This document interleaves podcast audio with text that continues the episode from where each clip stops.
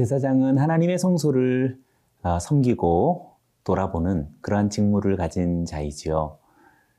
아, 우리 모두가 우리 주 예수 그리스도로 인하여서 왕 같은 제사장들이 되었다라는 사실도 어, 이와 아, 다르지 않습니다. 하나님의 성전되어진 하나님의 백성들을 우리가 섬기고 또 돌아보고 하나님이 기뻐하시는 모습들로 인도할 수 있는 그러한 사명을 받은 자가 왕 같은 제사장이라는 칭호를 받은 저와 여러분이라고 할 수 있겠습니다. 아, 그렇다면 그러한 삶의 에, 그러한 사람의 삶의 모습과 삶의 자리는 아, 그렇지 않은 사람과 사실 아, 같다라고 말할 수 없겠습니다. 어떻게 구별되어야 하고 어떤 인식의 차이가 있으며 또 어떤 목표를 갖고 있는지 오늘의 말씀은 구약 성경 레위기 속에서도 얼마든지 신약의 이, 이 시대에 성령의 세대를 살아가고 있는 우리들에게도 어, 큰 도전이 된다라고 할 수 있겠습니다.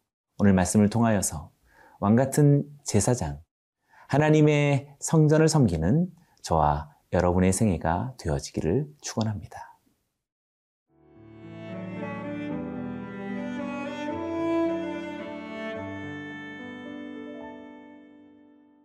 레위기 21장 10절에서 24절 말씀입니다. 자기의 형제 중 관유로 부음을 받고 위임되어 그 예복을 입은 대제사장은 그의 머리를 풀지 말며 그의 옷을 찢지 말며 어떤 시체든지 가까이 하지 말지니 그의 부모로 말미암아서도 더러워지게 하지 말며 그 성수에서 나오지 말며 그의 하나님의 성소를 속되게 하지 말라. 이는 하나님께서 성별하신 관유가 그 위에 있음이니라.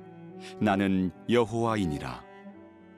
그는 처녀를 데려다가 아내를 삼을지니 과부나 이혼당한 여자나 창녀짓을 하는 더러운 여인을 취하지 말고 자기 백성 중에서 처녀를 취하여 아내를 삼아 그의 자손이 그의 백성 중에서 속되게 하지 말지니 나는 그를 거룩하게 하는 여호와임이니라. 여호와께서 모세에게 말씀하여 이르시되 아론에게 말하여 이르라. 누구든지 너의 자손 중 대대로 육체에 흠이 있는 자는 그 하나님의 음식을 드리려고 가까이 오지 못할 것이니라. 누구든지 흠이 있는 자는 가까이 하지 못할지니 곧 맹인이나 다리 저는 자나 코가 불완전한 자나 지체가 더한 자나 발 부러진 자나 손 부러진 자나 등 굽은 자나 키 못 자란 자나 눈에 백막이 있는 자나 습진이나 버짐이 있는 자나 고환 상한 자나 제사장 아론의 자손 중에 흠이 있는 자는 나와 여호와께 화제를 드리지 못할지니 그는 흠이 있은즉 나와서 그의 하나님께 음식을 드리지 못하느니라.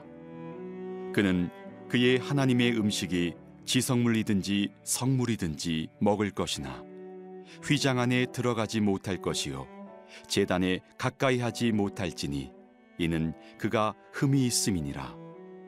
이와 같이 그가 내 성소를 더럽히지 못할 것은 나는 그들을 거룩하게 하는 여호와임이니라.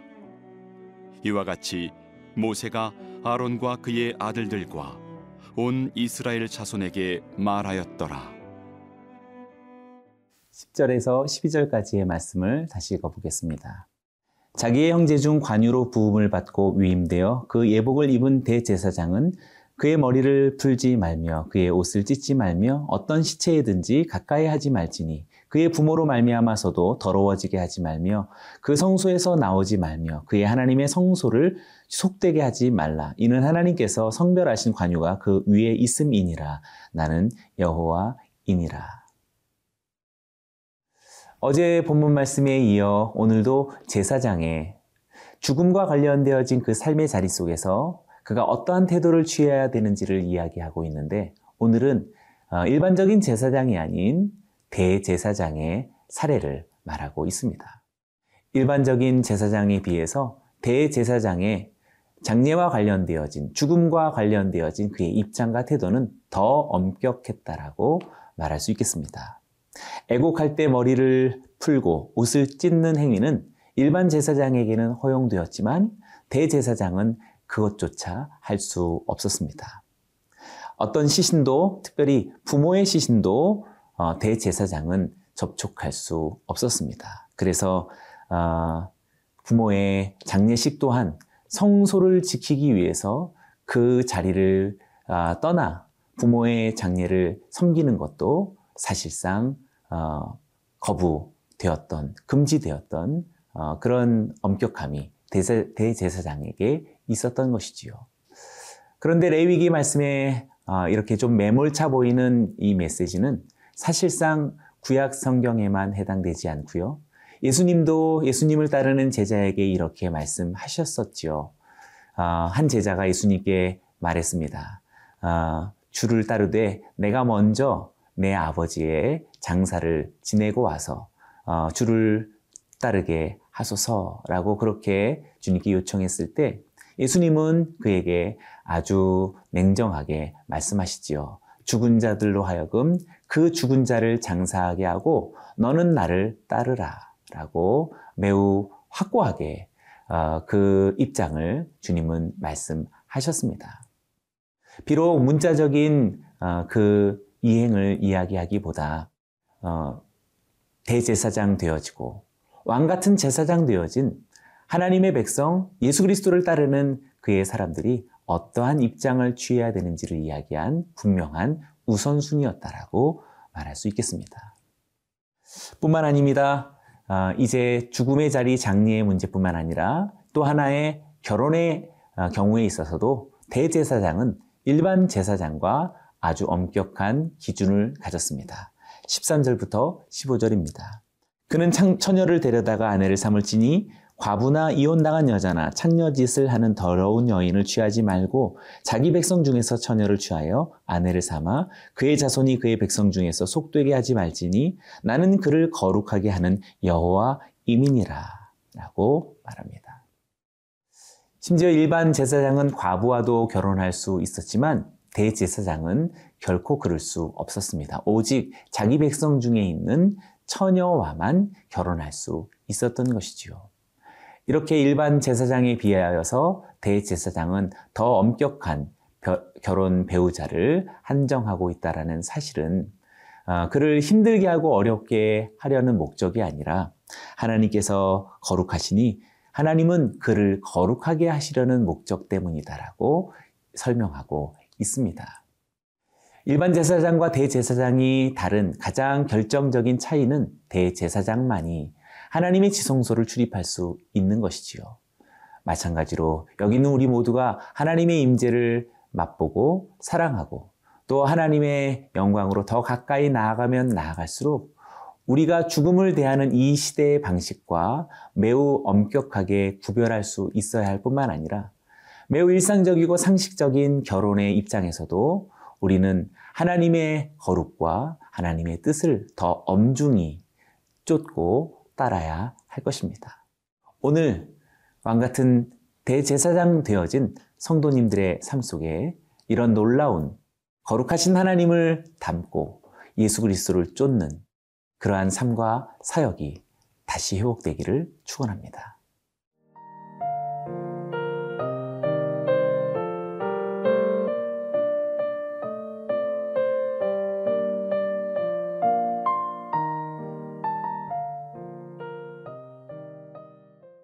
제사장의 장례에 대한 또 결혼에 대한 입장과 태도는 단지 장례와 결혼의 그 주제만이 아니라 죽음이 관영한 이 세대의 자리와 또 생육하고 번성하는 어, 우리들의 삶의 영역 속에서 어떠한 입장과 태도를 취해야 되는지를 우리들에게 말해 주었습니다.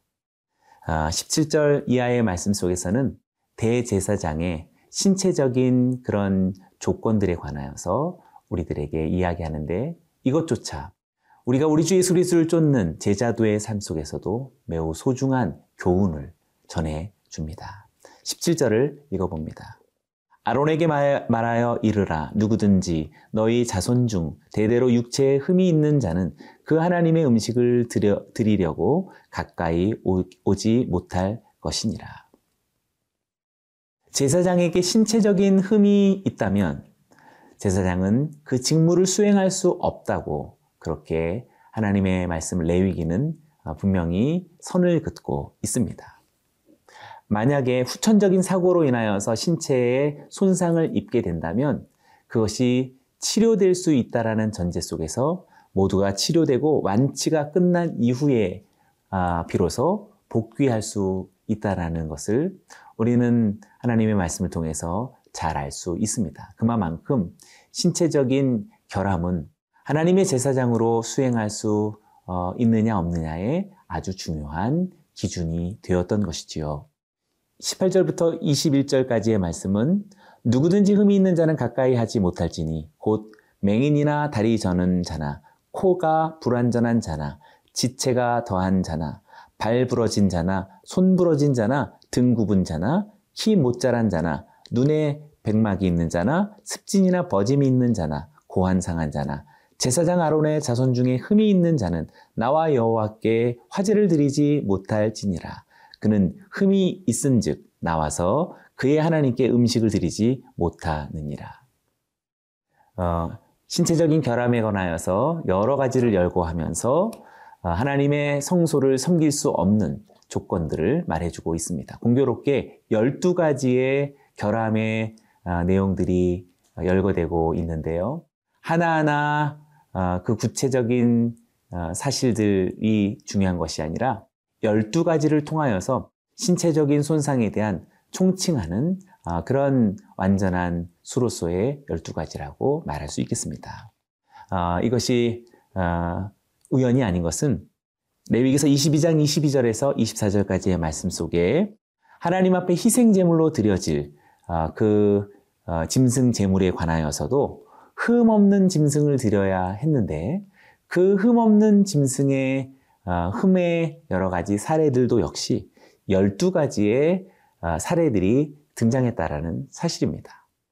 하나님 앞에 드려지는 짐승의 예물, 예물로서 그 흠에 대한 어, 조건이 12가지가 열거된 것처럼 제사장에 흠 있는 사례들 12가지가 제시된 것은 결코 우연이 아니라고 말할 수 있는 것이지요. 제사장은 마치 재물과 같은 입장 속에서 정결하고 온전해야 된다라는 것을 강조한 것이라고 말할 수 있습니다. 심지어 예수님은 향기로운 하나님 앞에 드려진 향축의 제물이었다라는 것을 우리가 잘 알고 있지요. 죽음 당하신 어린 양이었다라는 것을 우리가 잘 안다면 제사장은 그 제물과 함께 마치 하나님께 드려진 자다라는 것을 강조한 것이라고 할 수 있겠습니다. 그러니 사랑하는 성도 여러분, 저와 여러분들이 하나님 앞에 드려지는 흠없는 제물로서의 제사장들이다라는 확신을 갖는다면 우리가 우리를 어떻게 스스로 돌보고 존중히 여기고 보호하고 아끼고 사랑해야 되는지 분명한 것이라고 할 수 있겠지요. 22절의 말씀은 그는 그의 하나님의 음식이 지성물이든지 성물이든지 먹을 것이나 라고 말하고 있습니다. 그래서 하나님께서 어, 흠이 있는 사람이 하나님의 직무를 섬기지는 못할지라도 하나님의 성물은 먹을 수 있다라는 융통성을 보여주기 때문에 단지 문자적인 매몰찬 하나님의 기준을 이야기하는 것이 아님을 깨닫게 됩니다. 하나님은 참으로 우리를 배려하신 분이요, 아시는 분이시요, 하나님이 원하시는 대로 하나님의 거룩하심을 따라 거룩한 제사장의 그 직무를 수행하게 하기 위함이라고 말할 수 있는 것입니다. 사랑하는 성도 여러분, 성도는 어, 성도 여러분들은 우리 주 예수 그리스도로 말미암아 왕 같은 제사장들이 되었습니다. 흠없는 제물이요 하나님 앞에 드려질 만한 그런 아름다운 하나님의 사람들입니다. 그러니 스스로를 귀히 여기시고 주님 앞에 드려지는 삶을 기뻐하시기를 바랍니다. 오늘 그러한 삶이 저와 여러분들에게 다시금 감격스럽게 시작되기를 축원합니다. 기도하겠습니다.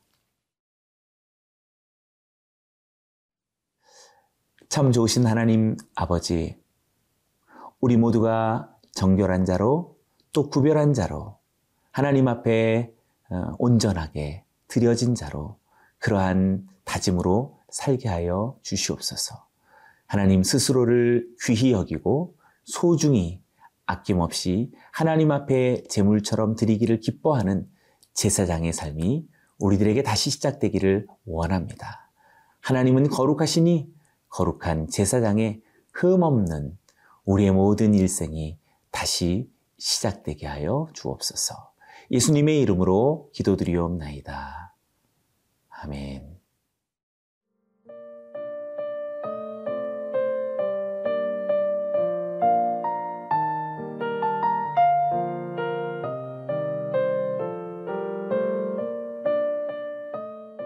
이 프로그램은 시청자 여러분의 소중한 후원으로 제작됩니다.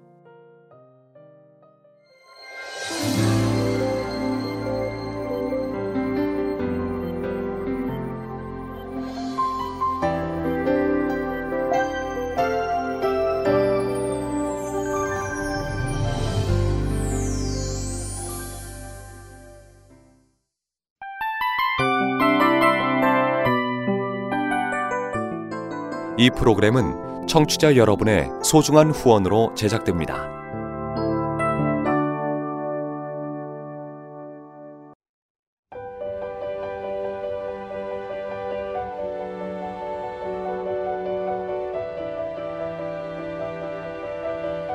세상에는 수많은 교회들이 있지만 더 깊이 있는 말씀 강해를 찾기 위해 크기로만 교회를 선정하지 않습니다.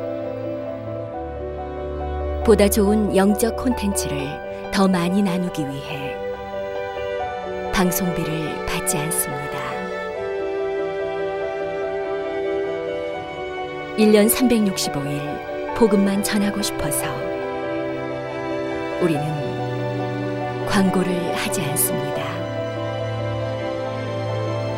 온누리의 복음을 땅끝까지 CGN TV와 함께 땅끝 선교사가 되주세요.